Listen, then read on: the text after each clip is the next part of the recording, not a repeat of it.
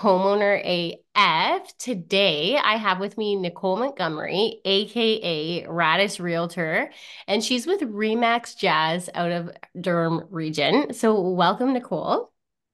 Thank you so much for having me today. I am so excited to be here. My pleasure. So, Nicole is one of those special people that I connected with on Instagram. And there's some people that you just kind of have synergy with. And you are one of those lovely people, Nicole. And I love what you're doing online. Uh, Nicole kind of brings an interesting scope to the real estate world. She's looking at the first time homebuyers experienced from a data informed lens, which is really interesting and something that I'm attracted to as a numbers girl working with mortgages. So before we get into all that fun stuff, uh, Nicole, let the listeners know who you are and who you serve. Amazing. Well, first and foremost, thank you, Brianna, for that beautiful introduction. 10 out of 10. Uh, I feel honored to be here, and I am super excited to tell everybody about you know who I am, my setup, my situation, and why the numbers matter. But first and foremost, I am Nicole. I am a real estate agent going into my second year of selling. And um, I have been immersed in the real estate world for about four years now. And I was lucky enough to do working with a team and working individually. I'm working individually now, serving the Durham region, Peterborough, Kawartha Lakes, Northumberland, and I do scoot down to Simcoe County. It sounds like a really large span, but I grew up in Simcoe County, spent 18 years living in Innisfil, and then I moved to Durham region to go to school. So I was in the Durham region for about eight or nine years. And then just prior to uh, getting my real estate license all finalized, I moved to Peterborough. I bought my first house, and Peterborough was the place that uh, I could afford at the time. So that's where I purchased. So I'm kind of all over the place, but with good reason. I've got pretty wide knowledge of quite a few geographical areas in the province. Very cool. And Nicole and I were chatting during the pre interview about um, how I used to live in Oshawa and actually uh, was not somewhere where I wanted to live forever, but same kind of idea. We purchased a home that made us some great equity over the years and then moved out of there to now um, what is a more ideal place for me and my lifestyle. But uh, yeah, let's talk a little bit about your first home purchase because 25 and 25, what, two years ago is wild to um to purchase a home. I posted something I think today um, that said 36 or 39 is the average yeah. age now of a home buyer, first time home buyer in Canada. So 25, kudos to you. Tell us a little bit about that process. Well, thank you. Thank you. Um, I will be fully transparent um, before I even get into the story because I think this is super important for our generation to understand. I had financial help. So this is super valid. Um, this is a big reason why I think I was able to buy at 25. And I also want to preface by saying if you can't buy until you're 36, at least you're buying. This has nothing to do with anybody's age, but I really wanted to talk about kind of my drive and what brought me to purchasing at 25. So um wasn't all rainbows and sunshine my mom had sold my childhood home after i think it was like 24 years um and it was tough to see it go however it allowed myself to have um, a bit of a cushion to purchase a property so she moved to a much smaller home her initial home that she sold was mortgage free so i'll throw that in there as well she did not owe any money on the property and she downsized entirely she moved from a five bedroom four bathroom home to a two bedroom, one bathroom home. So, to preface, save lots of money there. So, I was gifted a down payment, um, but I had a huge motivator. I was in the midst of getting my real estate license, and I really didn't feel comfortable selling property with people without doing it myself. I really wanted to have a full understanding of what it's like for people to go through this process emotionally, financially, mentally, all that good stuff. So I really wanted to make a point of having that realm of knowledge of real estate first. And it was tough. I got my heart broken, you know. I had my heart broken several times in the process. I was knocked out of multiple offers. There were terms in an accepted agreement that really just didn't work out in my favor. And it was tough and it built a lot of character. However, it was something that I felt vital to my career, but also to my life. I've got dogs and I've got, you know, a partner and I've got all these things that I needed the space for. Um, I was renting at the time and it just really wasn't an ideal situation. I did everything I could to get out of it. And that's what landed me in in Peterborough. So I live Amazing. about 40 minutes north of my workplace and uh, I wouldn't trade it for the world right now because I'm sitting on a pile of equity and that's what I just keep telling myself. Well, that's just what I was going to say, not to mention you're building equity, but I will ask um, as we head into probably a busier spring market with multiple offers, are you feeling triggered? Yeah, absolutely. I'm like, I'm like starting to sweat. I'm picking my nails again. I'm like, ooh, here we go. Um, but it's also one of those things where as a realtor, I still obviously get such a rush from doing the spring market and the multiple offers and the things like that. But from a personal level, from my consumers and my buyers, I'm like, I'm sending you love. I'm wishing you luck. This is going to be interesting, but you can do it. Yeah, we're going to need a little bit of pixie dust to get through the market, but I think it'll be good. Um, Absolutely. So you just did my segue for me. Thank you very much. Um, my next question is when we're looking at data, um, there's so many numbers there are so many markers. There's so many factors. I know even on my side of the business like i'm tracking things like employment data which i never thought that i would care about until the interest rates hike, hikes and all this. But eh, that's not to say that a first time buyer needs to be up to date on all those things. Literally follow me on instagram. You'll know what you need to know. If i'm a first time buyer like what do i need to pay attention to? So this is going to vary slightly because everybody's a little bit different. Everybody's situation is a little bit different. But um, I'm going to do a little bit of a hot take here. I can't stand the standard market updates we see from realtors. I understand there's value there. I understand there's good information there. However, a lot of those market updates you're looking at are such a broad scope of averages. So we have to consider Durham region, for example. That spreads from Ajax Pickering all the way to Clarington. So you're 25 minutes from North York or you're 45 minutes from North York. There's a big difference and a big spread in that region. So if you're looking at the averages of the sale price on that entire region for a particular property, whether it be condos or detached or townhouse, it's data, it's real data, but it's super broad, very broad. So when you're working with your realtor as a first time buyer, you're going to sit down and you're going to kind of hone in on a geographical location. If you're looking in Durham region, you're not looking at the entire Durham region. You're going to pick pockets and you're going to find what works for you. So you're going to pick Oshawa or Whitby or Bowmanville, whatever it may be. And you're going to know if your budget is a little bit more conducive to a condo or if it's a little more conducive to a detached, your realtor is going to help you with this. The market updates are not necessarily going to guide you to this information. I find it super important as a buyer and a seller, but especially first time buyers, to understand consumer behavior. What is everybody else doing? You don't necessarily want to follow what everybody else is doing, but you want to know what everyone else is doing. Um, I'm lucky enough that I work for a brokerage where we kind of we kind of spy on people essentially. We love stats. We love to look at what's going on in the market. This is all free information, but we do the time to put it all together. And uh, we track showings, we track firm sales, and we track new listings. We're not going to track the average sale price. We're not going to track your days on market. That number is not important to a first time buyer. What consumers are doing heavily important to first time buyers because it's going to indicate the direction the market's going in.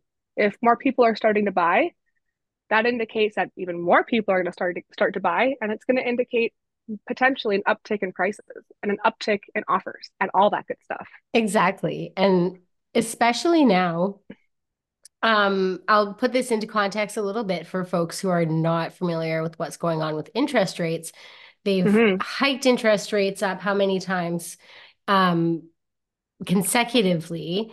And now lots of folks don't qualify. So lots of first time homebuyers have been pre-approved maybe sometime around last summer um, 2 mm-hmm. summers ago maybe and now the rates have gone so high that the amount of mortgage that they can afford is so small they do not qualify for anything in the market now, when rates do drop, and we don't know when they will drop, there's tons of different predictions. Nobody has a crystal ball, but they will drop um, in 2024, 2025.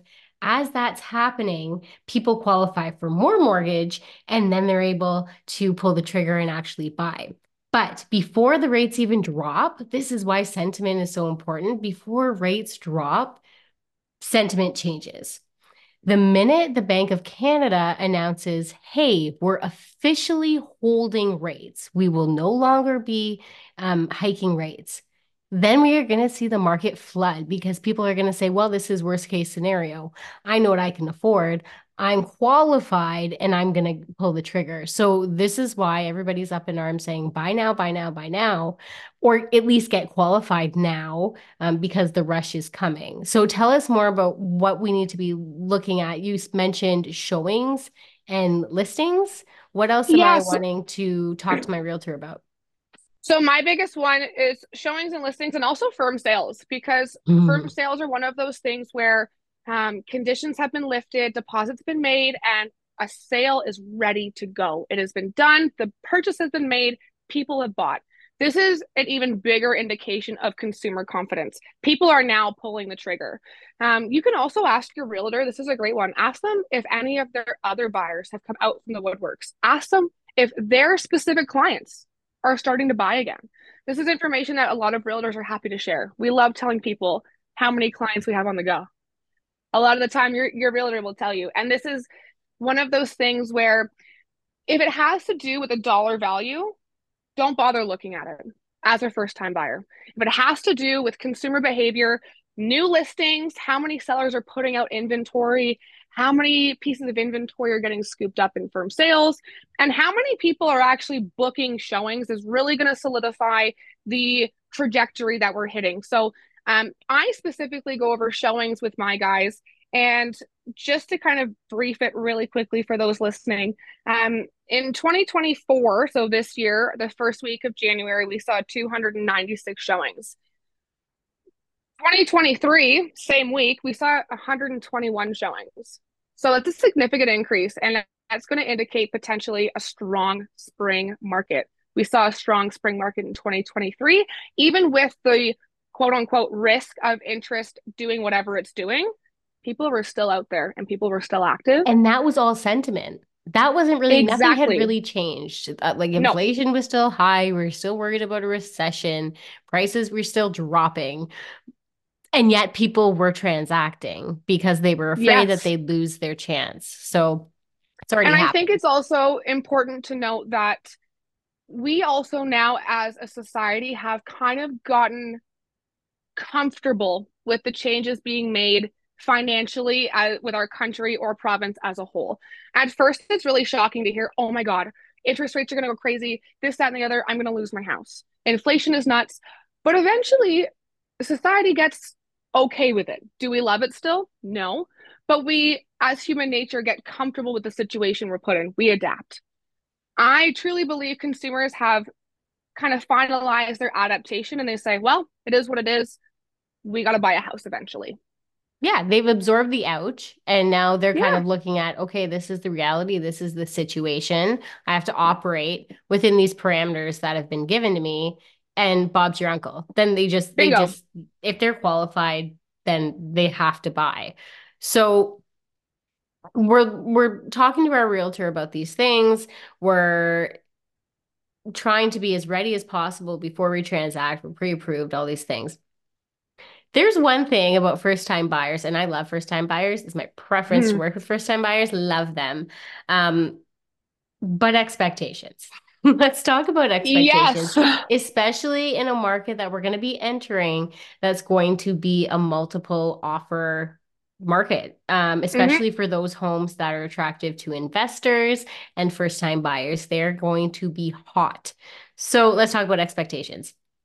Give it to me expectations is probably one of my favorite conversations because as a consumer myself, um, I have none.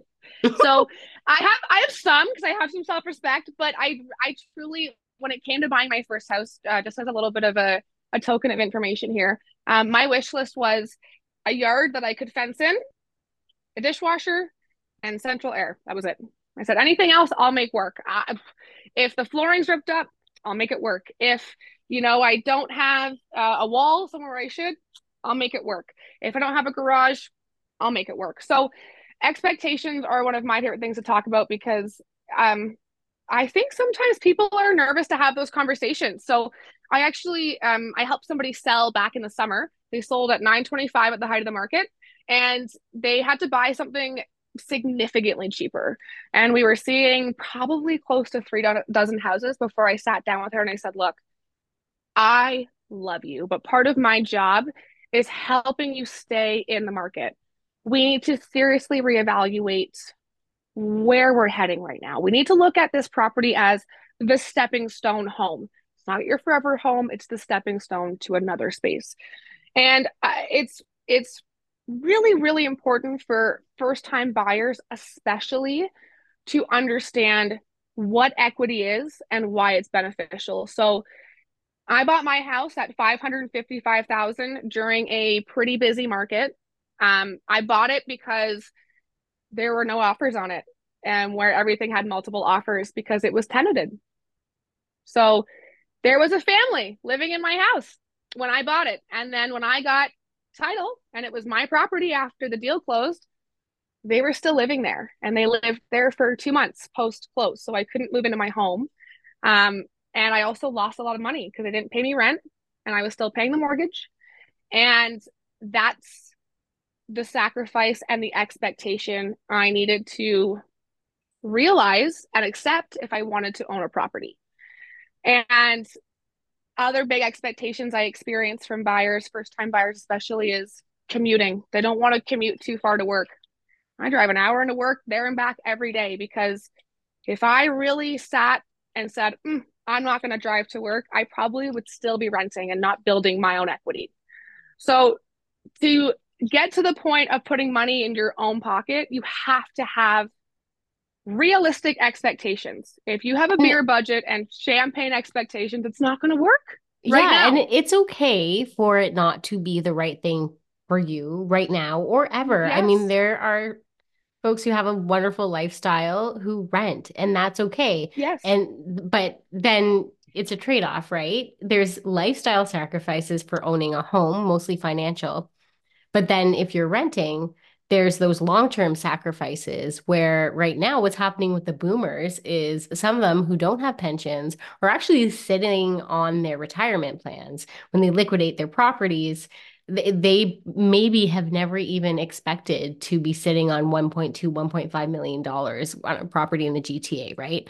So those kind of things are happening. And then as we're seeing the price of homes climb your equity is climbing. I think that's something that's sometimes missed in the conversation about why you're wanting to own a home yeah, you want to stop paying rent. I get it. But when you say like you're paying into your pocket, like you're paying and then some, and then you're accruing on top of that. Like there's just you're you're really building your your wealth by owning property. So you really untap a, a limit on your financial potential when you own a property. Um, there are are spaces in the world, especially in Asia, where people just rent. Renting is the norm renting is so normal. Nobody owns property. People just rent. So there's really pros and cons with both things. I mean, we're looking at situations right now where people who have bought at a certain interest rate can no longer afford their properties. That wouldn't happen if you're renting. Exactly. So there is a so, risk on both sides, but then the other thing is folks who've been in the market 5 to 10 years, then they come up for renewal and you have the option hey, can I refinance? Can I take some money out of this? Maybe um, a spouse is going back to school. Maybe somebody, I'm thinking about my life stage, somebody wants an extended mat leave. Maybe yeah. I need to finish a basement. Like those kind of uh, lifestyle cushions can be possible with equity. So, absolutely. And even so, something I'm considering doing personally with my home is pulling out equity um, in five to seven years and keeping this property and buying an investment property or buying my primary residence and keeping this as an investment property, whatever it may be. So you can we actually love use a female investor. We yes, love a female yes. investor. Yes. You can use your equity to continue building your um your property portfolio, which ultimately continues paying more and more money into your pocket. You will eventually actually make money on your homes if But here's continue... the thing, the hardest property is the first one. It's literally oh. the hardest one because once you get your first property, the money's going to start working for you. But you have mm-hmm. to work for the money, for the down payment, and for the consistency in employment, or maybe some funky stuff that your mortgage broker is going to work out with you. Um, yes. Um, for your for your mortgage. So it's the most difficult to qualify for. And then after that, kind of the sky's the limit as long as you're patient and you have your goals and your your spending is still in line with your goals. Um, so okay, I've had the conversation with you now, Nicole. I'm ready to go out and house hunt. What can I expect from a transaction? Kind of over overview. For sure. So essentially you're going to start with getting a ton of different emails or text messages or links sent to you with houses. You're going to be spending the first few weeks just looking through photographs, reading through numbers, reading through listing sheets, the whole thing. A lot of it is kind of the epitome of house shopping. You're looking at realtor.ca. You're sending your realtor links at two in the morning because you can't. I'm getting tingly. Thing. I love yes, this part. You know it. Yeah. You know it. Um, and that's the fairy tale of it all. And then you find one you like, and you're like, oh, now we actually have to talk about signing paperwork and putting numbers together. And full transparency, this is super intimidating if you've never done it before. So heavily rely on your realtor. That's why it's important to get somebody you like to work with because you need to have that trust with them because you're going to rely on them for a lot of that information. So there's a lot of things that go into structuring an offer when you're doing it. You're going to pick a closing date. You're going to pick how much you want to pay for the house. You're going to want to pick how much of a deposit you want to put down different from a down payment. If you guys don't know the difference, check out Brianna's video. She did a great one today on her story. It's fabulous. But is you have to have so many different working parts together, conditions, clauses. But this is where your realtors are really going to guide you and almost coddle you and say, "Don't worry, I know you're pre-approval because you worked with a great mortgage broker and you sent me your information, and we're going to put this together in a value that I think the house is worth." And so, from from a mortgage perspective, on I'm just thinking of mm-hmm. offer night, which is like it, say we're heading into a mm-hmm. spring spring market. I'm envisioning what happened during COVID. Offer night, you have multiple offers. You know what's going to happen, except there's more transparency now because of the new trust regulations. Which yep, we'll see how that plays out. But um, the way it works on the mortgage end is like, yeah, you're pre-approved, but that pre-approval number is at a rate that may be a pretty high rate, to be quite honest, right now in a declining rate right. environment. So, what you're going to want to do, whether you're working with me, and if you're listening to this podcast, you, you should be working with me. you should be working whoever, with her. whoever you're working with, um, you want to have contact, like be in contact with them on the phone, conversation, not text. You need to be calling them and mm-hmm. asking them if you're having to go back to the table and offer and offer and offer.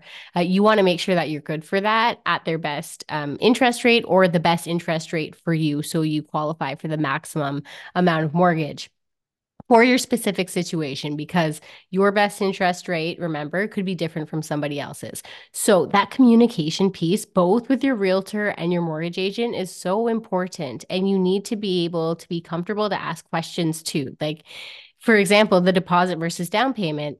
Um, if you have a 10K deposit that you've decided you're comfortable with with your realtor, and they say, you know what, we're going to need that 30K out of your down payment to put down as a deposit but you know, eh, or you're just not feeling comfortable, you're icky and you think, yeah, maybe my financing's not that airtight, or maybe there's something within this property that I'm not super comfortable with, you won't get that deposit back if you go in firm. So you need to be able to advocate for yourself, which is sometimes very difficult, especially for single women in the situation. So I just want to highlight yes. That. I think it's very important that you mention that because times are changing in a sense of it's not just man and woman buying a house anymore. I mean, it's 2024. That is it's that is such a dated way of looking at things. And we as real estate professionals need to protect our people, but we also need to listen to our people. There's a huge, huge, huge, um, I think, gap in a lot of times professionals think they know what's up. And we do. We obviously work very, very hard to establish a foundation of knowledge and skill. However, we do have to remember we are working with people and every single person we come in contact with is different and we need to keep our ears open and our eyes open and listen to their concerns we need to ask them check in on them say hey are you, uh, how are things going How are how are you doing? How are you feeling? And if you're not doing that, be prepared as a professional to have your client say, this is going to change or I'm feeling this way or yada yada yada. So I think that's super important to highlight and I also think it's super important to mention if you as a client are green and maybe are not understanding something as well, feel free to say, "Hey, real estate agent, can you please call my mortgage agent or my mortgage broker and have direct lines of communication with them?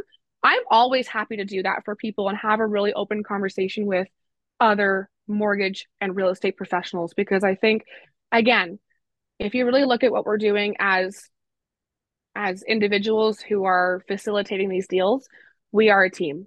We are teammates, we wear the same jersey. And, and I want to make sure we that... want to help the buyer, but also everybody is earning a commission and everybody wants yep. a deal to go through. Everybody wants a transaction yeah. to be smooth and for the communication to be kind. And that goes for the seller too. Like they want the transaction to happen.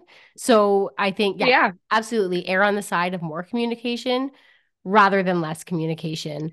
Um, so I think that yeah, there's some great tidbits there and some great takeaways. Um, and you can re-listen to this episode if you are heading into an offer night, or you could just give one of us a call because we're happy to chat with you. Um, Throw us on I'm, a conference call. Yeah, Throw us on a conference call. Don't tempt me. Don't tempt me with a good time. uh, so Nicole, do you have any uh, parting? Advice or maybe something this is one that I've been asking a lot of my guests. Is there something yeah. that's giving you hope for first time home buyers? Because I am a naturally optimistic person and I'm filled with hope, but I'm interested uh, about what you have to share about that. So I may be a little bit biased on this, but I think one of my biggest optimistic points for first time buyers is that people will use the term real estate is oversaturated with agents right now. There's tons and tons of realtors. I think that's a great thing. First time buyers have the luxury of picking somebody not only do they trust their knowledge, but who they enjoy hanging out with. Um, I'm a bit of a, a bubbly, bold, bright person. I'm heavily tattooed. So a lot of times people, I've had people push back and I've had people who love it. And so it's one of those things where I really like that first time buyers have the opportunity not only to build a beautiful relationship with a realtor, but also build a beautiful relationship with another human being. We're doing such a personal job. And if you're able to connect with your agent on more than one way, I think that's a beautiful way to ensure that your journey to buying your first home is going to be a memorable one in all the right ways. in all the right ways, exactly. And you do want to in find somebody right that, eh, that you vibe with and that you perhaps have something in common with other than yeah. real estate because especially on your end nicole you're spending a lot of face-to-face in-person time with these folks. I mean i conduct my yes. virtually and i connect with my clients but like you're you're face-to-face there. So yeah you got to like each other. And and if it's not your person that's okay. Like that's something you need to know. Absolutely. I think one of my favorite client stories of all time before we part ways is um, I was actually hired uh, because of one of my tattoos. I was up against another super, super, super well known agent in the area, and I was actually charging a higher commission than they were. And I was chosen because my client loved one of my tattoos. And now I uh, I spend holidays with her. I spent Christmas at her place, so we are that. thick as thieves because of of a tattoo. So it's really true. You can find your people, and your people can also have the knowledge you need to make a great financial and real estate decision. Absolutely. And with that, Nicole, we can find you, correct me if I'm wrong, on Instagram at Raddest Realtor. And yes, Facebook. Um, I'm also on TikTok. If you find me on Instagram, you'll be able to find me everywhere else. My hub of where I post is Instagram. I'm super active on there because I uh, I think social media is the future, especially for the young generation of homebuyers. You and me both, girlfriend. Yes. And with that, thank you for joining me on Homeowner AF. And I'm sure this won't be the last time. Thank you, Brianna.